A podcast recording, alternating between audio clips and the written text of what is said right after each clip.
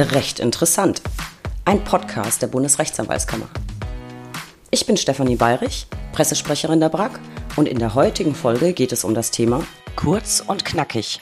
Irreführende Werbung beim neuen Steuergesetz? Liebe Lauscher, es ist ja nun kein Geheimnis, dass ich mich gelegentlich übers Steuerrecht aufrege. Nicht immer, aber immer öfter. Und aktuell habe ich wirklich allen Grund dazu, das sogenannte Wachstumschancengesetz, das zu Steuererleichterungen und mehr Steuerfairness führen soll. Das Bundesministerium der Finanzen, kurz BMF, hat einen Referentenentwurf vorgelegt, dessen Ziel es sein soll, Wachstumschancen, Investitionen und Innovation sowie Steuervereinfachung und Steuerfairness zu stärken. Und jetzt liegt schon der Regierungsentwurf vor, der im Wesentlichen identisch ist. Wachstumschancengesetz klingt jetzt erstmal super, finde ich.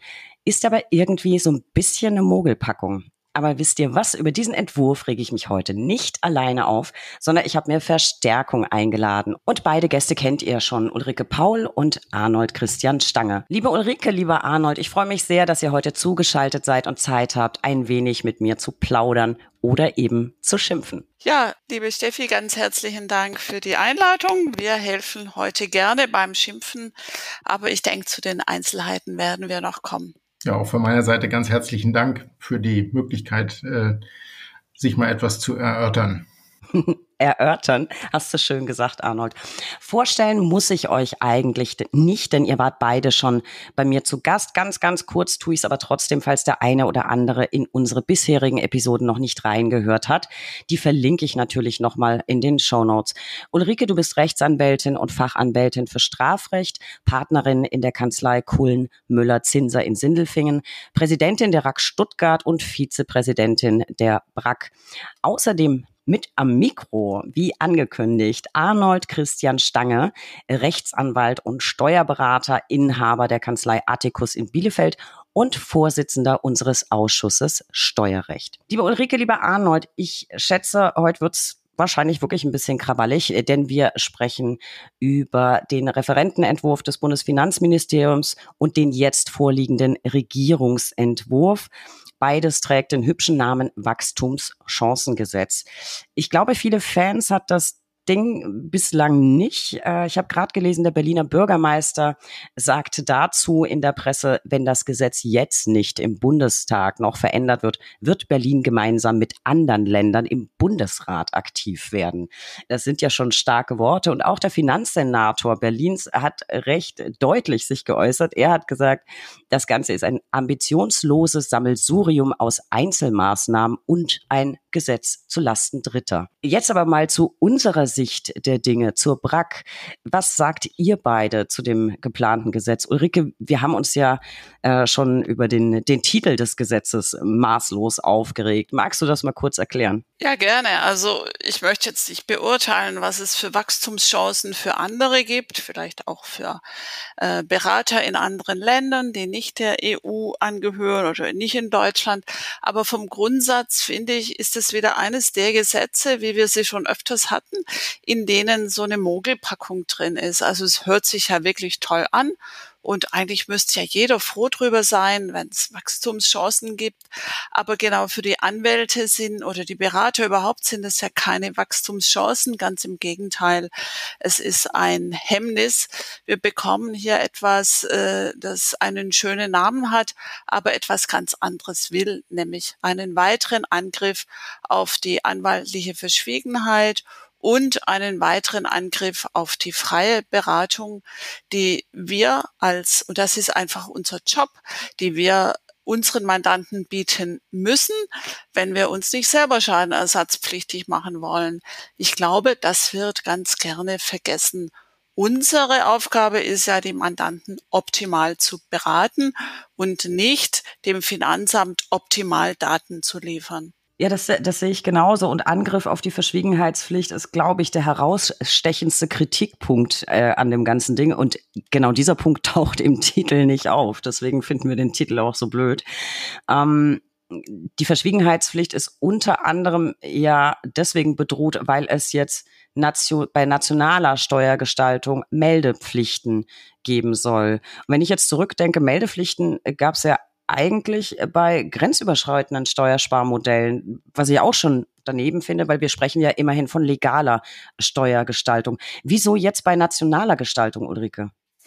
Ja, ich nehme an, weil man das Ganze fiskalisch sieht und äh, nun will, dass eben in diesem ganzen, in diesem ganzen Umfeld die Berater den Finanzämtern Dinge melden, die dann dazu führen können, fiskalisch besser tätig zu sein. Und das ist für mich auch der eigentliche wenn ich sagen darf, Skandal. Denn es ist eben gerade nicht unsere Aufgabe, schlecht gemachte Gesetze nachzubessern. Das möge doch bitte wirklich der Gesetzgeber machen. Ja, ich denke auch, dass das Hauptproblem bei diesen Meldepflichten, das hast du ja schon gesagt, Ulrike, die betreffen zum einen unseren ureigenen Tätigkeitsbereich. Also wenn wir eben steuerlich beraten zur Steuergestaltung, dann müssen wir das umfassend tun. Und es geht ja, wie gesagt, um legale Steuergestaltung. Und ich habe immer wieder so ein bisschen das Gefühl, dass die Anwaltschaft und die Steuerpflichtigen so ein bisschen richten sollen, was der Steuergesetzgeber äh, versäumt hat. Und dann eben die Verschwiegenheitspflicht so anzugreifen, finde ich, finde ich untragbar. Übrigens, äh, damit stehen wir nicht alleine da. Auch die Bundessteuerberaterkammer lehnt die im Wachstumschancengesetz enthaltenen nationalen Anzeigepflichten strikt ab. Äh, BRAC und BSDBK, wir stehen ja immer in gutem und engem Austausch. Und ich habe mich witzigerweise gerade letzte Woche mit dem Präsidenten ähm, der Bundessteuerberaterkammer auf einer Veranstaltung über eben dieses Thema unterhalten. Und ich habe sogar einen O-Ton von Professor Dr. Hartmut Schwab, Präsident der BSDBK und Präsident der Steuerberaterkammer München, zu dem Thema mitgebracht. Die ganze Republik spricht von Bürokratieabbau. Das Wachstumschancengesetz ist genau das Gegenteil. Betrachte ich die nationalen Anzeigenpflichten, so werden wir gezwungen, wir Steuerberater, legale Steuergestaltungen an den Staat zu melden. Unsere Aufgabe ist es, unsere Mandanten über legale Steuergestaltungen zu beraten. Wir sind nicht Erfüllungsgehilfen des Staates. Arnold, dein Ausschuss Steuerrecht hat ja zum Entwurf äh, des BMF eine Stellungnahme abgegeben, die verlinke ich mal in den Show Notes. Und ich glaube, man kann sagen, wir werden bei der BRAC in den Stellungnahmen öfter mal recht deutlich, aber dein Ausschuss hat in der Stellungnahme ja mal so richtig Dampf abgelassen. Ich fand die ganz, ganz großartig und habe sie mit Vergnügen gelesen. Ihr sagt zum einen, ähm, dass der Entwurf eine fiskalisch orientierte Gedankenkontrolle für legale Steuergestaltungen darstellt. Äh, ich muss da sofort an den Film Minority Report denken. Erklär das mal so ein bisschen. Was meint meint ihr mit Gedankenkontrolle? Naja, das ist schon, trifft es schon ziemlich gut. Minority Report. Ähm, es geht um das äh, Wissen um zukünftige Handlungen und ähm, nachdem ja bereits bei den internationalen Steuergestaltungen eine Meldepflicht eingeführt worden ist, die umsetzungsunabhängig greift, wird das nun ausgeweitet auf die nationalen Steuergestaltungen und in Kürze be zusammengefasst bedeutet das, dass jemand, der die Möglichkeit sieht, seine steuerlichen Verhältnisse so zu optimieren, dass ähm, weniger Steuer anfällt, als man das vielleicht auf Seiten der Finanzverwaltung erwartet, ähm, dieser gezwungen ist, seine Idee in dem Moment, in dem sie umsetzungsfähig ist, nicht erst in dem Moment, in dem er sie umsetzen will, sondern bereits dann, wenn er die Idee in der Schublade hat, eine Meldung ans Finanzamt abzugeben und, äh, oder also in diesem Fall das Bundeszentralamt für Steuern und dem Finanzamt darzulegen oder der Finanzverwaltung darzulegen, auf welche Art und Weise man seine steuerlichen Verhältnisse so gestalten kann, dass weniger Steuer anfällt, als die Finanzverwaltung sich das vorgestellt hat. Wir reden hier nicht über, das wir reden hier nicht über illegale Dinge, sondern wir reden über legale Gestaltungen. Und ähm,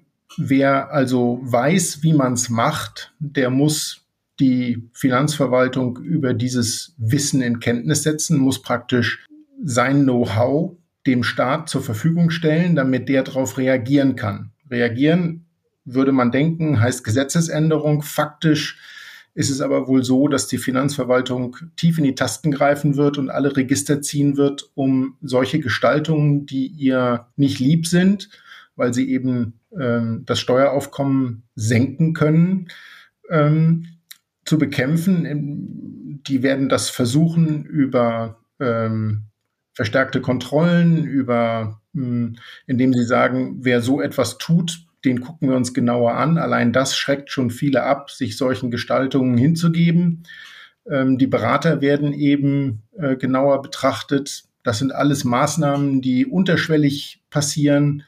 Ähm, es wird nicht Anwendungserlasse geben. Also wer solche Gestaltungen wählt, ähm, dem werden administrative Hürden in den Weg gesetzt. All das sind äh, Maßnahmen, die die Finanzverwaltung in der Vergangenheit schon eingesetzt hat, um Steuergestaltungen ähm, einzudämmen, um möglichst viele daran zu hindern oder davon zu überzeugen, solche Gestaltungen nicht umzusetzen, weil sie eben erkannt hat, dass äh, eine Gesetzesänderung sehr aufwendig und zeitraubend ist und man müsste dem äh, Parlament ja dann auch erklären, warum man äh, diese Gesetzesänderung benötigt. Und viele Parlamentarier sind wahrscheinlich nicht begeistert, wenn gesagt wird, ähm, dass man die Freiheit der Gestaltung einschränken möchte. Also ich könnte mir vorstellen, dass äh, die FDP-Bundestagsabgeordneten wahrscheinlich überhaupt nicht begeistert davon wären zu erfahren, dass es ein Gesetz gibt,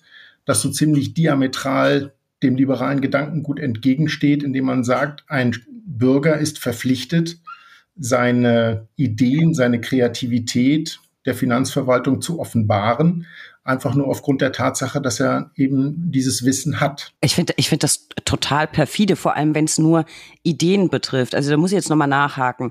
Wenn du also jetzt jemanden berätst und sagst, wir hätten da Möglichkeit A, B und C, dann führst du die aus und dann bist du aber verpflichtet, alle drei zu melden. Egal, ob die umgesetzt werden oder nicht. Also um Klartext zu sprechen, ähm, es wird diverse Gestaltungsberater geben in Deutschland, die in der Schublade Gestaltungsideen haben, die sie vielleicht schon mal umgesetzt haben, vielleicht aber auch nicht, die aber funktionieren. Und ähm, die sind mit Inkrafttreten des Gesetzes verpflichtet, diese Gestaltungsideen der Finanzverwaltung zu melden. Also ich, mir fällt jetzt spontan eine Gestaltung ein, äh, bei der man die Ertragssteuer für laufende Unternehmen auf ungefähr 25 Prozent senken kann. Das ist schon ein sehr ordentlicher Steuersatz. Ähm, damit kann man gut zurechtkommen.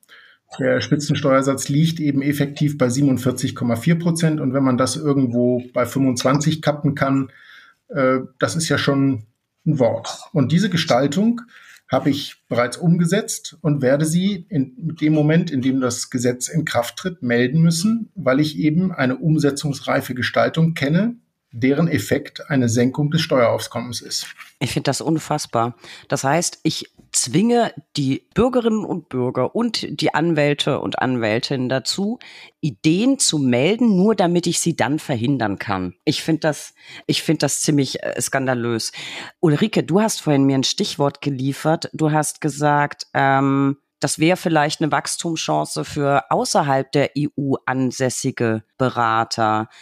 Heißt, habe ich das richtig verstanden? Es, es gilt also nur für uns in Deutschland tätige Kolleginnen und Kollegen und wir sind dann die Gelackmeierten und alle außerhalb der EU können machen wie bisher. Äh, das heißt, es droht uns doch auch noch ein wirtschaftlicher Schaden. Ja, natürlich. Also das sehe ich auf jeden Fall so. Wir haben es ja jetzt schon bei den internationalen, also bei den grenzüberschreitenden Gestaltungen, dass wir sehen, dass nun viel aus der Schweiz heraus beraten wird und eben daher von den deutschen Beratern die Geschäfte weggetragen werden. Deshalb äh, denke ich, Wachstumschancen, ja, nur nicht hier. Aber insgesamt, Arnold, ich möchte das jetzt nicht wegnehmen, aber ich möchte doch noch ein Stichwort sagen, das du so schön gesagt hast, nämlich mein Kopf gehört mir. Und ich finde, das müsste doch das Motto sein von uns. Das, was wir hier uns erarbeiten, da steckt ja immer auch viel Gehirnschmalz dahinter. Es kann doch nicht sein, dass wir das nun verhindern und vor allem, dass wir das nicht mal dann mit unseren Mandanten offen besprechen können und darüber nachdenken können, da wird doch das Mandatsgeheimnis wieder in einer Art und Weise eingeschränkt, die nicht hinnehmbar ist. Denn ich meine, es gibt so spezielle Konstellationen, dass das Finanzamt relativ schnell wissen wird, in welcher Konstellation sich der Fall abspielt. Und da bin ich dann schon wirklich, ähm, ja, einfach nur entsetzt, dass so etwas verlangt wird. Ich finde das auch furchtbar. Und vielleicht müsste man eigentlich den, den Namen ändern des Gesetzentwurfs äh, in sowas wie EU-Wachstumsbremsengesetz oder so. Anyway. Ja, Deutschland Wachstumsbremsengesetz vor allem. irgendwie. Nicht? Irg Denn irgendwie also es war so. ja schon so, dass eigentlich, als das grenzüberschreitende Gesetz kam, die Möglichkeit da gewesen wäre, das für alle Berater, die eben das, die Möglichkeit haben oder die der gesetzlichen Verschwiegenheitspflicht und auch dem gesetzlichen Verschwiegenheitsrecht unterliegen, da auszunehmen, Deutschland hat davon keinen Gebrauch gemacht und jetzt wird da eben noch mal eins draufgesetzt, weil offensichtlich es ein paar Menschen gibt, die denken, die Anwälte, das sind jetzt die ganzen Bösen, die immer ganz schlimme Sachen sich ausdenken. Und ich glaube, das Hauptproblem ist, dass dann auch immer so suggeriert wird, das sind nicht legale Sachen und alles auch immer an Cum-Ex aufgehängt wird. Nicht? Also die bösen Bösen von Cum-Ex, die haben das so gemacht. Und weil wir sowas nicht mehr wollen, müssen wir jetzt wirklich ganz, ganz strenge Gesetze machen. Ja, Cum-Ex strahlt sowieso in viele Bereiche aus. Da hast du ja auch das Problem mit der, Versichtung, äh, mit der Sichtung von Verteidigerkorrespondenz. Also Cum-Ex scheint immer die Generalausrede für, für alles äh, zu sein. Ich finde das eine ganz, ganz schwierige Entwicklung und ich persönlich sehe es auch nicht ein, dass man gute Ideen, die legal sind, verpflichtend melden muss. Ähm, wir haben ja im Sinne der Waffengleichheit auch jetzt nicht einen Auskunftsanspruch gegenüber dem äh, Finanzamt ähm, auf ja Mitteilung von Dingen, die sie nicht prüfen. Ähm, das wäre ja dann wenigstens fair. Das gibt's ja auch nicht. Ähm, mal abgesehen davon, dass die Meldepflichten an sich eigentlich schon absolut skandalös sind. Wir haben ja auch Regelungen zur elektronischen Rechnung jetzt neu in dem Entwurf. Was hat's damit auf sich, Arnold?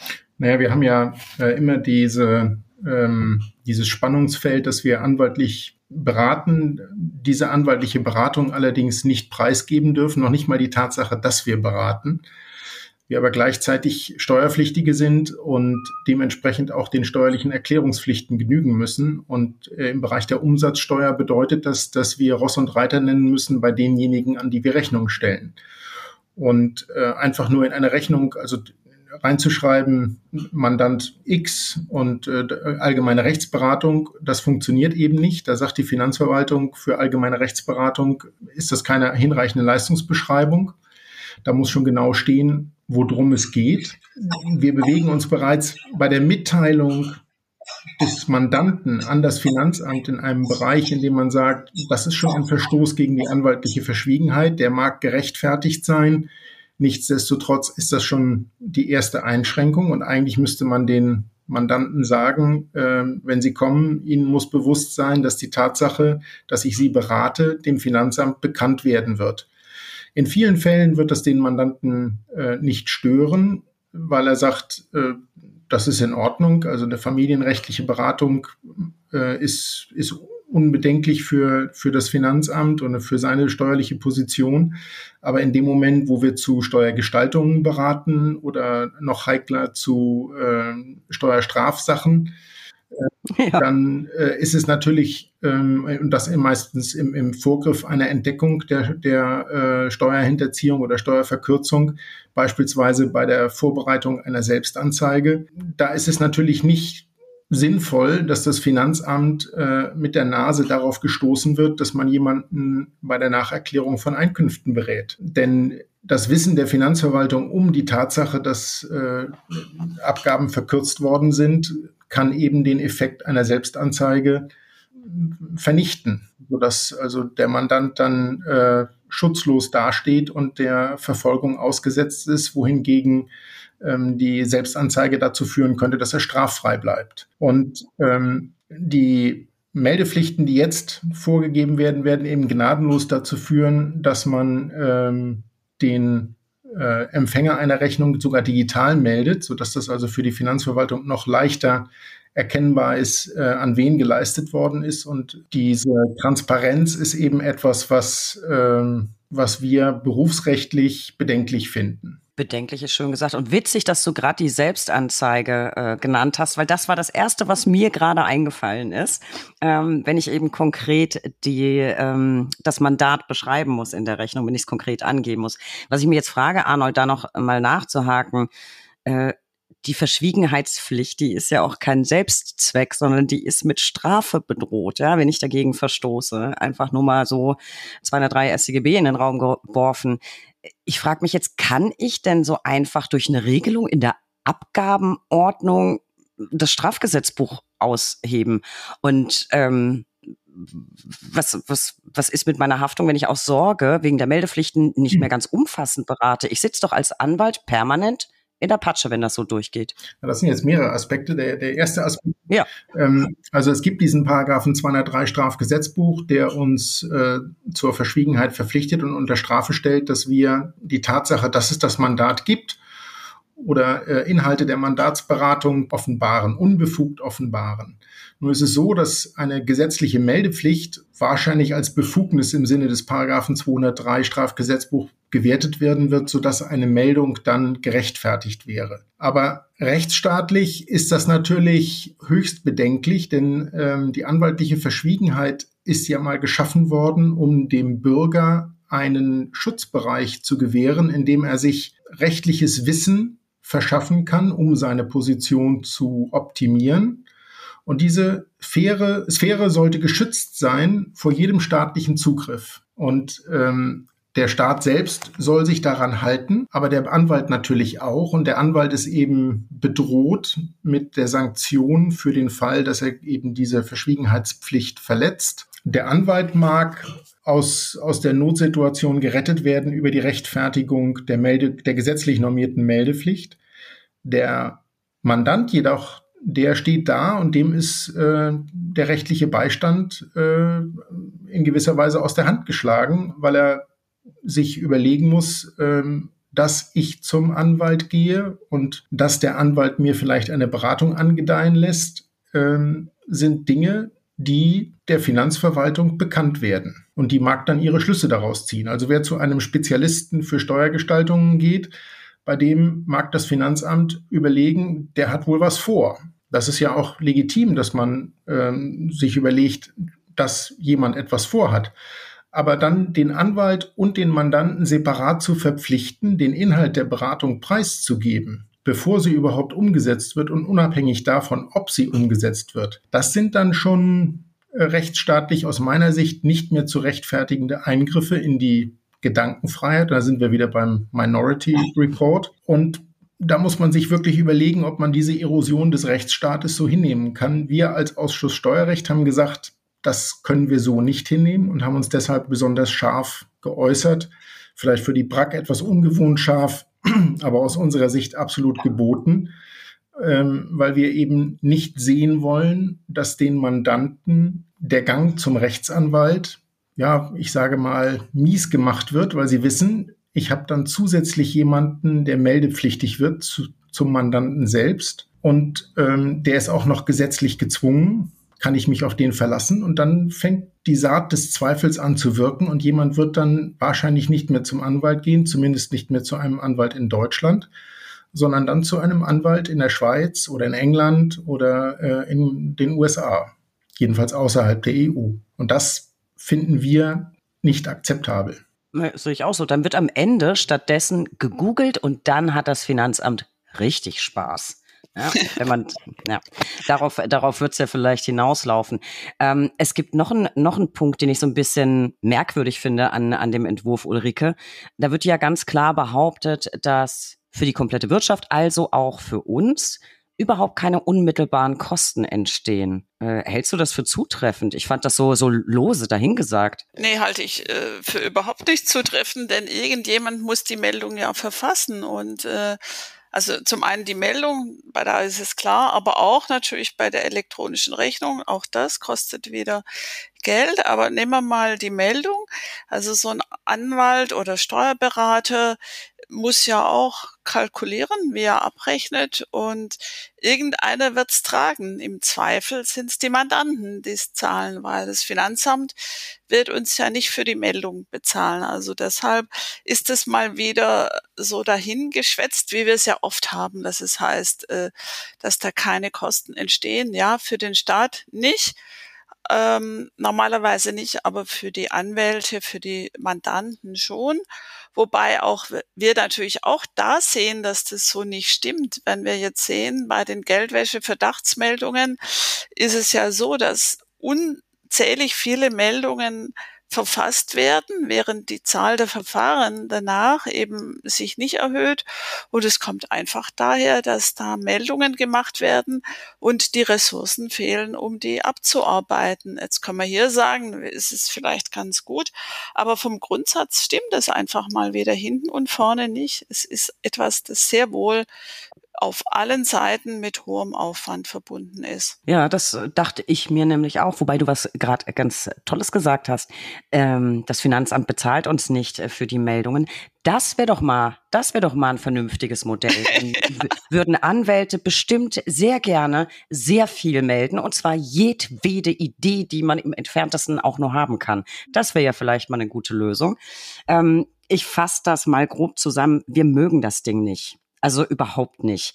Wollt ihr vielleicht aus eurer Sicht noch so ein abschließendes, kurzes Gesamtfazit ziehen? Ulrike, du vielleicht zuerst. Ja, also ich denke, es ist äh, selten, dass die Prag und äh, auch ich selber so deutlich Stellung nehmen wie zu diesem Gesetz. Ich halte es für aus mehreren Gründen skandalös. Zum einen, da haben wir noch gar nicht drüber gesprochen, wurde uns dieser Gesetzentwurf so quasi Freitagabend noch auf den Tisch geworfen, zu Zeiten, wo normalerweise niemand mehr im Büro ist und dann mit einer Stellungnahmefrist, die so kurz ist, dass beim besten Willen kein Mensch sie einhalten kann.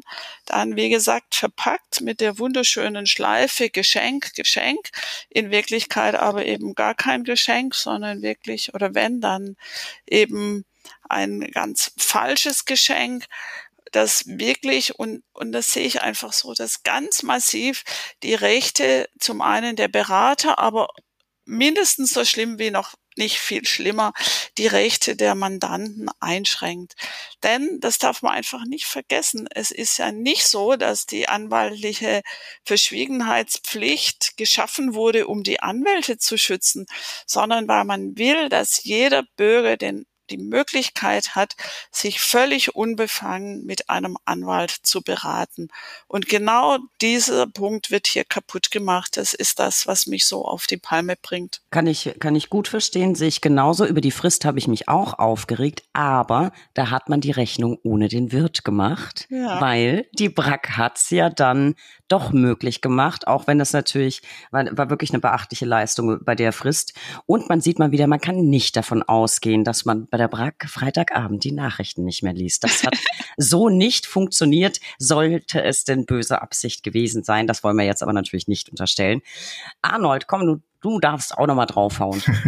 ja, also ähm, sollte dieses Gesetz tatsächlich umgesetzt werden, gibt es für den Gestaltungsberater eigentlich nur drei Möglichkeiten. Er kann seinen, äh, seinen Bestand an Gestaltungs-Know-how und damit den, ja, den, den, den Wert seiner, seiner Kanzlei oder Praxis ähm, preisgeben, indem er meldet. Also ich schätze mal, dass ich wahrscheinlich um alle, um das Gestaltungs-Know-how, das ich habe, äh, zu melden, ich wahrscheinlich über eine Woche brauchen würde, um diese Meldung zu schreiben.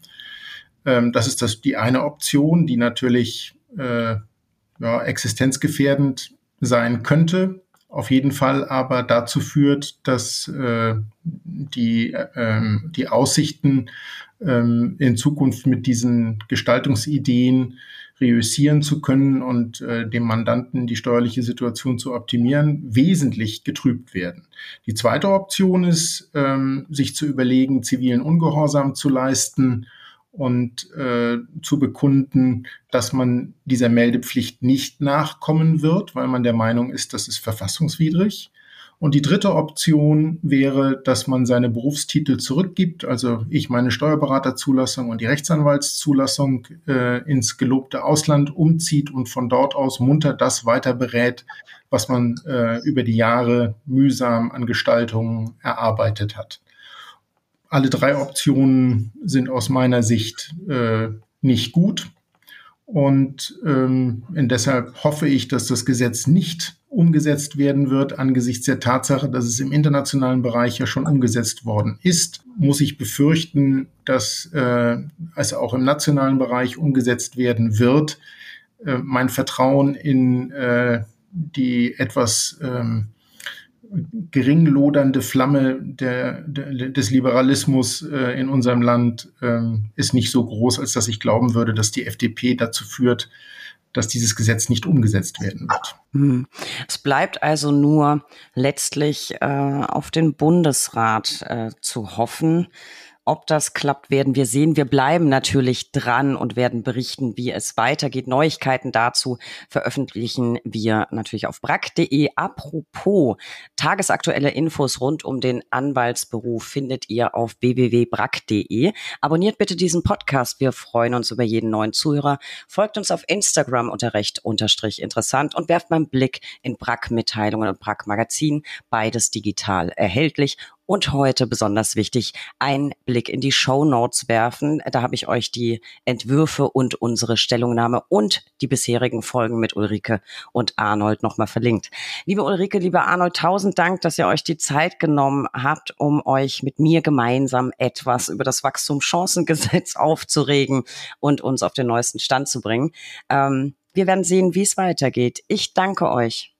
Ja, Vielen Dank. Ja, wir bedanken uns und ja, hoffen, dass wir doch was bewirken können. Also ich kann nur sagen, ich für mich, für meinen Teil werde alle politischen Möglichkeiten, die ich habe, nutzen, um hier doch noch etwas hinzukriegen etwas für uns Positives hinzukriegen. Ja, kann ich mich nur anschließen. Ähm, meine politischen Möglichkeiten sind eingeschränkt, aber ich muss dann eben publizistisch wirken. Da bin ich, bin ich gespannt, was wir von dir zu lesen kriegen. Macht's gut, ihr beiden. Tschüss. Schönen Abend und danke, Steffi. Tschüss.